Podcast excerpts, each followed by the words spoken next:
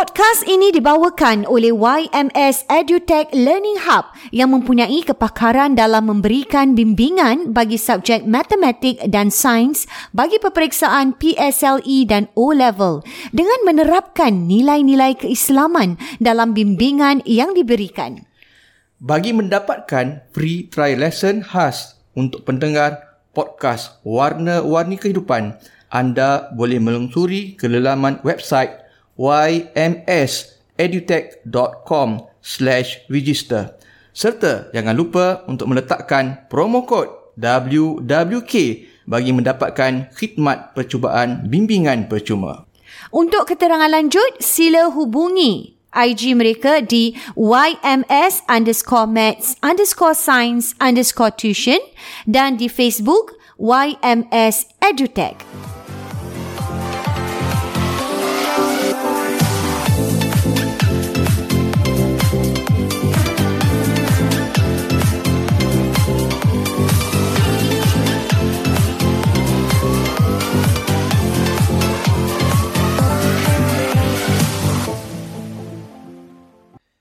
Can share, why did you choose YMS to be your partner in helping your child prepare for PSLE?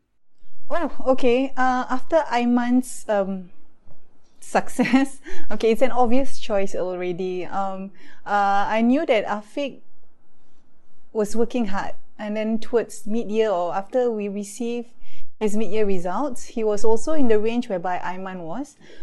We only sent Aiman um, after his prelims. Uh, it was a bit too late for me, but now um, looking back, then I thought, okay, it would be good for me to send uh, Afiq earlier.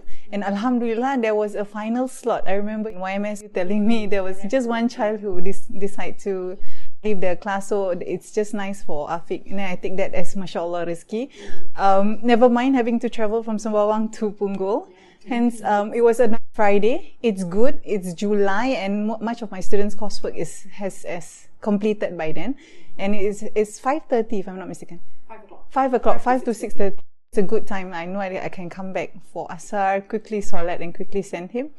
Um, and then it's it's the progression is good because I can tell that because it, it also allows me to talk to Afik on the way to and from YMS and then he tells me what he did over the one and a half hours and I know it's always very compact. The lessons are always very compact because he tells me exactly what is done, what people, uh, Madam Ida went through with the students. So I like the intensive, um, the, the, the intensive nature of this whole lesson that YMS gives. Yeah. And I like the fact that they're very open with um, sharing their resources. Um, I mean, you don't need to subscribe to a particular channel or or or it's the resources are available on Instagram where parents my age or even older or younger are very much in tune with Instagram and then they can always use it to um, to as an extension to their, their their children's learning. So I find that it's very comprehensive. It's a very much a very caring um, feel whereby we know that um, our children's education is cared for, not just for you know profit sake, but it's really um, guaranteed, inshallah, that that uh, as long as the student is able to follow through, uh, and and and YMS give do their part as well. So we we have been seeing results. So it's an obvious choice. Yeah. Assalamualaikum warahmatullahi wabarakatuh. Kita bertemu sekali lagi dalam Warna-Warni Kehidupan Podcast, Podcast Dua Beradik. Okey, ini kita nak cakap bagi kita sambung kemarin mm-hmm. eh kita cakap tentang suami yang suka maki hamun kan? Tu Wah, topik tu hangat betul. Banyak-banyak sebenarnya yang kita lihat ya yang mm. terjadi pada masyarakat kita habis. Tu kita cakap tentang suami apa. Ni mm. saya nak tanya eh. Kita selalu dengar laki laki laki mm. ada tak macam mana pula dengan isteri yang yang suka mungkin bercakap kesat? Adakah dia dia masih valid dalam sekarang ni habis? Ada juga Nina. Dan dalam dalam dalam rumah tangga ni benda ni sebenarnya kita dah tak boleh nak pukul rata semua hmm. ni suami macam tu. Betul. Tapi memang hakikatnya ada be? Ada. Isteri? Ada macam memang itu. Memang berlaku eh? Ada. Banyak juga Ina. Sebab sebab yang ada Abai dah jumpa beberapa kes macam tu yang suami isteri isteri uh, maki hamun hmm. uh, itu yang jumpa Hmm, yang, yang jumpa Abayus ataupun yang jumpa orang lain kita tak tahu Betul. yang tak jumpa mungkin lagi Betul. banyak lagi Lagi banyak. Banyak Ah, sebenarnya. jadi ada kes-kes di mana isteri yang maki hamun suami nah isteri yang sumpah serana suami kerana Sa- bergaduh Sama jugalah hmm. macam kita dulu cakap yang kaki pukul bukan saja lelaki hmm. apa sih? Hmm. Suami pun sebenarnya eh isteri sebenarnya pun ada. Jadi sama juga tak terkecuali lah. Hmm. Maknanya sikat-sikat sebegini berlaku eh di antara isteri yang actually maki suami. Betul macam yang kata tadi yang isteri sampai pukul pukul apa uh, maki hamun mm-hmm. dan ada sampai maki hamun dan pukul, Pukul, bantai. pukul bantai. Kalau lelaki ada macam tu, suami macam tu, Bini pun ada. isteri pun ada. Hmm. Uh, mungkin orang kata minggu lepas eh, cakap pasal suami je. Sebenarnya kita fokus kemarin pasal suami. Ha. Tapi hari kali ni Hari fokus pasal isteri fokus pasal sebab memang berlaku realitinya ada isteri Ada, macam tu. Ada isteri bukan sekadar maki hamun tapi pukul, bantai. lah, Abai pernah jumpa kes di mana isteri dia maki hamun dan pukul bantai sampai lebam-lebam Mina. Oh. Ini dah beberapa kes Abai uh, jumpa. Ih. Yang datang sampai suami lah. Mm-mm. Suami jumpa lah. Mm-mm. Isteri tak jumpa. Oh, suami dah tak Suami ah suami tak boleh tahan. Kesian. Suami yang jumpa suami tunjuk nah bekas. Betul, eh? Ha bekas nah. Ada tunjuk gambar, ada yang macam dah lama berlaku tunjuk gambar, ada yang tunjuk satu kali tu tunjuk tangan dia hmm. lebam. Ah. Tapi kalau macam tu maknanya dia masih nak meneruskan lah. Dia pun tak tahu lah. Dia tak pun tahu nak buat apa lah, Ah, eh. Dia pun confused. Dia pun tak tahu. Ada yang nak ada yang nak bercerai. Mm-hmm. Ada yang nak teruskan. Ada yang tak tahu apa nak buat. Tak tahu nak buat apa. Apa dia tahu nak buat nah. Ada yang nak jumpa sampai nangis-nangis lah. Sedihnya. Macam kita uh, yalah bila abai cakap Hmm. macam gini macam inilah realitinya eh sebenarnya terjadi eh di di Abai sekarang masyarakat kita. pergi session bawa tisu nah. Ha. Abai bawa Sedih tisu. apa eh? Bawa tisu. Wah, Bukan bila kat- apabila kaunselor dah boleh menitiskan apa eh? Taklah, abai nak tolong Ah lah. ya, dorang Tolong dorang lah. Cerita dorang tu memang sedih, sangat Sedih lah. lah. sedih. Kita pun boleh merasakan. Ah, jadi dorang ah, bukan kata is, ada yang isteri tu banyak lah menangis. Mm-mm. Ah, tapi, Tapi kalau nak nampak suami yang menangis menangis ni jarang sikit apa? Jarang tapi ada. Ada eh? Cuma kebetulan satu kali tu satu minggu tu Kebetulan apa? ada satu, Isu satu yang minggu satu minggu tu berturut-turut. sampai dua tiga suami jumpa seorang-seorang nangis lah. Nangis eh? Wah. Tak berhenti lah. Nangis. Sedih, eh? Air mata Wah, meleleh-leleh sedih berair. Ah, menitik-nitik. Kalau sampai seorang sampai lelaki dah boleh ada kat nah. titis air mata Wah, eh. ingus kerana hidung semua. kerana hmm. macam ni lah dengan isu yang kita cakap hari hmm. ni eh isteri yang suka maki hamun apa uh. dia rasa mungkin darjat dia sebagai wah seorang suami tu macam drop Jatuh. lah apa Ah, jatuh, jatuh. jatuh. eh jatuh Dan terhempas habis dia eh sayang isteri dia. wah dia sayang isteri Ah, dia Hmm. Tapi isteri dia bila bergaduh, ni lah masuk kepada perbincangan kemarin lah. Mm-mm. Tak boleh berbual bergaduh. Mm-mm. Kan kita bincang topik betul. yang uh, asal berbual bergaduh, Bergaduh. kan. Asal berbincang bergaduh. Ada topik podcast tu beberapa episod lepas. Asal berbincang bergaduh. Macam itu lah. Asal berbincang bergaduh dan maki hamun. Sama macam yang perbincangan kita minggu lepas. Mm-mm. Uh, minggu ni pun sama juga tapi ini isteri pula. Mm-mm. Uh, sampai pukul bantai lebam-lebam maki hamun ni nah. wow Hmm. Jadi macam mana tu Abayus kalau isteri pula yang suka macam ni? Suka Jadi, maki hamun, yang tak boleh kontrol, mulutnya memang Masya Allah lah. Kalau Ina perasan, kalau kita jumpa di mana pasangan tu datang berdua, Mm-mm. maka kita boleh ajarkan Sama-sama eh? sama-sama apa yang dia boleh buat. Ni ingat tak minggu lepas kita bincang pasal anger Yang management. control anger management Ah, ya. Macam mana nak uruskan kemarahan dia semua. Kan itu sebab pasangan tu datang sama-sama. Mm-mm. Tapi kalau yang datang tu suami sahaja atau isteri sahaja, susah Ina. Mm. Kata, atau kalau dia yang datang tu suami tu memang pemarah, kita boleh ajar dia lah. Betul? Tapi yang datang tu isteri yang isteri yang mengadu nasib hmm. ataupun suami yang mengadu nasib. So dalam hal ni suami yang mengadu nasib. Okay. Kita tak boleh nak ajar pasangan dia. Ya. Pasangan dia tak nak dengar dan ada juga pasangan di mana yang kes ni ada kadang pasangan dia tahu pun dia pergi kaunseling tapi pasangan tak nak ikut. Mm. Sebab pasangan dia rasa dia tak salah. Okay. Nampak tak? Dia dah maki hamun laki dia, suami dia. Mm. Dia dah pukul bantai suami dia sampai lebam-lebam. Tapi pada dia dia tak Pada, salah sa- ke? pada dia tak salah. Pada, pada, pada dia suami dia yang salah. Suami dia yang buat hal. Mak bapak suami yang buat hal macam gitu. Contohnya. Ha. Wah ini dah tahap Tahap. lagi susah Abayus. Apabila dia tak merasakan dia salah, Hmm. ini dah kira wah another level ni. Hmm. Jadi jadi sampai uh, maksudnya Hmm. Kadang-kadang isteri yang sebegini susah bayus untuk dia nak berdepan nak jumpa orang ketiga untuk mendapatkan bantuan.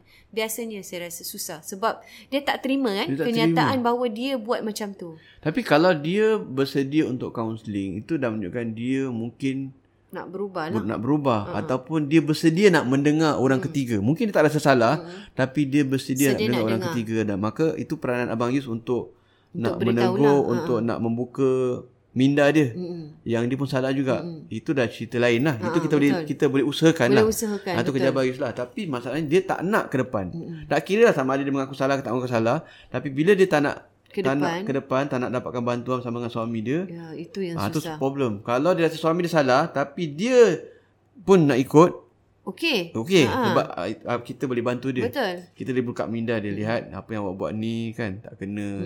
Contohnya awak rasa betul ke macam gitu. Hmm. Kan? Ah. Jadi sekarang ni dia tak nak ke depan. Suami dia yang ke depan. Jadi nak apa yang Apa yang boleh dilakukan? apa yang lakukan. Ha, jadi persoalannya ialah ha, ni dah agak agak susah, agak rumit nah. Rumit. Betul. Agak rumit sebab pasangan rasa dia tak salah. Mm-hmm. Tak kira lah suami ke isteri ke, tapi dalam hal ni isteri, isteri rasa tak salah atau suami rasa tak salah. Jadi persoalannya ialah apa yang dia apa yang dia nak buat sekarang ni. Mm-mm. Dia nak teruskan Ha. memang akan berlarutan Ah, lah benda ni akan tak stop. So kalau kalau Ina tanya Bayu, suami dia boleh buat beberapa cara. Mm-hmm. Antaranya kalaulah bergaduh pasal uh, bergaduh pasal mak bapak. Ingat tak boleh rujuk episod kita yang lalu mm-hmm. tentang bila bergaduh Gaduh pasal dengan mertua dan gaduh dengan sebagainya. Kita, uh, bagaimana suami nak pujuk isteri. Mm-hmm. Eh, bagaimana suami nak nak tegur isteri. Tegur isteri, ya. Atau suami nak tegur isteri atau isteri nak tegur suami. Mm-hmm. Ada cara-caranya kita pernah bincang. Mm-hmm. Mungkin dua tiga episod yang lepas. Mm-hmm. So itu kita boleh Salah ajarkan satu. kita boleh ajar macam tu. Of course abang akan akan kongsi teknik-teknik tersebut dengan suami tu. Tapi kalau itu telah dilakukan, Hmm. isteri tak berubah juga. Hmm. Betul. Ha, Itu yang susah lah. ha, maka suami tu Boleh berhak lah untuk Suami langkah tu- seterusnya. suami tu kena fikirlah. Ha. Soalannya ialah dia boleh tahan tak? Mm-mm. Ah, dia boleh tahan tak? Ha, kadang dia orang tak nak bercerai sebab biasa lah standard tak, nak, tak nak bercerai sebab anak-anak sebagainya boleh rujuk bahagian bahagian cerai ke apa lepas lepas lepas talak ialah soalan yang abang selalu tanya dengan mereka ialah Apa yang ah kalau ya awak tak nak bercerai ah, ini terpulang pada awak saya pun kita pun tak tak bukan suruh nak bercerai tapi kita cuma nak buka minda suami dia mm-hmm. Sebab suami sampai menangis-nangis semua kan sampai stres berdepression lah macam gini. Mhm. Kerja seperti terganggu ialah bolehkah awak bertahan? hmm. Kalau benda ni okey sekarang dah 5 tahun kahwin contohnya. Ataupun dah 3 4 tahun kahwin. Kalau perangai awak isteri awak tak berubah, 4 5 tahun akan datang macam ni juga. Yalah. Apa aku tanya dengan pasangan suami atau isteri macam ini. Mm. Kalau pasangan tak berubah lagi 5 tahun boleh tahan. 7 8 tahun macam ini boleh tahan. Contoh sekarang umur dah 30, umur 40 macam tu juga. Hmm. Atau umur sekarang umur 40, lagi sampai 50 tu macam tu juga. By the time awak pun dah tua. Mm-mm. Kan? Ha. Tapi hmm. bila boleh cakap macam ni, eh, saya teringat saya hmm. pernah ada uh, bukan kawan lah, kawan jugalah teman di mana dia ceritakan uh, dia dan uh, suami dia ni, hmm. dia, uh, teman saya ni ceritakan, bini dia ni hmm. uh, memang suka maki hamun. Hmm. Tapi Abayus, dia maki hamun bukan di luar tau. Bukan ketika berdepan Abayus. Hmm. Tetapi bermaki hamun dalam WhatsApp Abayus. Oh, kat rumah depan-depan tak cakap. Mungkin mungkin tidak saya tak pasti tapi hmm. uh, ceritakan selalunya. Ah, yang selalunya. Dalam WhatsApp ni lah dia cakap lah tak maki lah apalah tak senonoh Jadi kat semua. rumah pendam tapi Mungkin bila pendam. dah, bila dah dekat WhatsApp dia Ah, curahkan segala-galanya. dia cakap pada laki dia. Hmm. So bila maki-maki-maki memang uh, sekarang ni memang uh, saya tak tahulah memang Yang maki tu suami isteri. Isteri. Okey. Memang suami dia jenis pendiam lah kalau kita tengok. Hmm. Jadi yang si isteri ni maki-maki-maki dan apa saya lihat kita pun tak berapa ini Tahu sangat orang ceritakan sebenar. dan sebagainya kan ceritakan. Hmm. Jadi bila uh, kesudahannya memang tak boleh tahan lah. Hmm. Dah bercerai hmm. dan um, anak-anak pun dah ramai hmm. dan saya rasa memang lama lah. Mereka hmm. bertahan tu lama kerana hmm. anak-anak dan sebagainya. Hmm. Tetapi yang maki hamun dalam WhatsApp ni. Bila kita dengar macam maki hamun dalam WhatsApp macam mana? Sama eh? baca. Sama biasa. Sama. Hmm. Jadi maknanya dia dia bertikam lidah tu dalam Hmm, kesan dalam, dia sama. Ha, kesan dia sama, eh. Ha. Maknanya dia dapat kesan walaupun tak dengar tapi baca, tu Ha. tetap menusuk ke jiwa menusuk, ke eh. Hmm. Wah, itu hmm. saya rasa pun hmm. salah satu kesan yang besar kepada hmm. suami. Dan orang macam gini walaupun kita kata sampai bila boleh bertahan, mm dia kata oh ya saya bersabar. Cuma percayalah bersabar mm tu ada tahap dia. Mm-mm. Ada satu hari dia akan meletup juga. Betul. Macam tadi kawan tu. Kawan bertahan lama kan. Mm-mm. Dalam bercerai juga kan. So satu hari nanti orang tak tahan berpisah juga. Eh. Uh, mungkin bukan masa tu tapi dia boleh kata bertahan tapi uh, jadi dia kena dia kena jaga emosi, dia kena jaga emosi mental dia tu semua. So nasihat baik ialah cuba pujuk kita bincang lah macam mana nak pujuk pasangan dia untuk pergi kaunseling. Ya, Apa yang dia boleh buat Abang akan bagi tahu pujuk, bagi tahu dengan pasangan. Bila kita discuss ni bagi tahulah yang yang suami yang apa kita bincang so ustaz bagi tahu saya salah. Saya Saya pun salah juga Ah, saya agaknya. salah, saya buat gini-gini. Betul lah awak cakap semua. Supaya apa tau? Nak nak tarik dia tu. Nak tarik ah, dia. lembutkan hati dia. Supaya dia tahu, ah kan betul tak awak salah. Nak bagi dia, jadi ustaz galakkan kita pergi counseling Sama-sama, ah. untuk nak uh, bincang lebih lanjut lah bagaimana nak settlekan masalah Hmm. ni. Jadi itu je Abai boleh buat, ajar dia supaya dia dapat Jangan Membuka. cakap pasal oh ni ustaz nak tunggu awak dah habis lah. Mm-mm. Jangan cakap macam itu.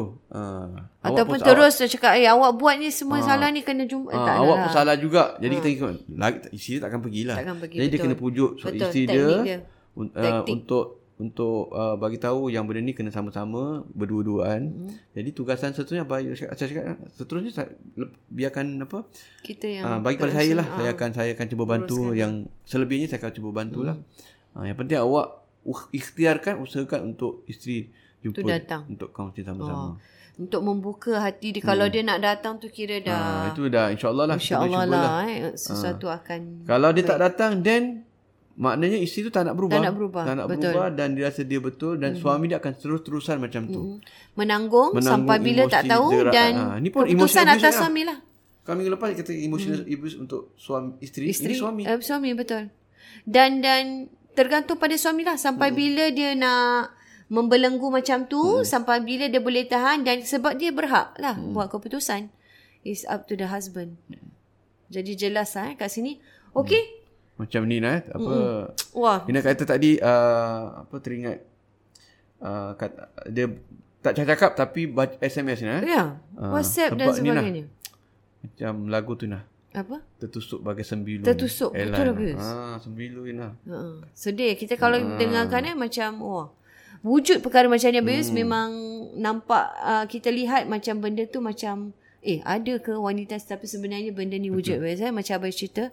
Uh, ini yang yang kita tahu yang Hmm. Abayus lalui uh, dalam sesi kaunseling yang kita tak tahu di luar Ni sana. real. Eh, mungkin kita boleh reflect lah. So bagi suami dan isteri, mm maknanya kalau yang yang suami apa yang jadi pada tadi pasal suami tu boleh jadi terjadi Juga pada isteri. isteri, betul. apa yang pada isteri tu boleh jadi Boleh pada jadi suami. pada suami. Jadi ap, siapa yang pihak yang kedua-dua sama ada pihak yang kena maki hamun uh, itu itu dia punya mereka perlu pujuk pasangan dia Hmm. untuk apa itu itu tak tak perlulah.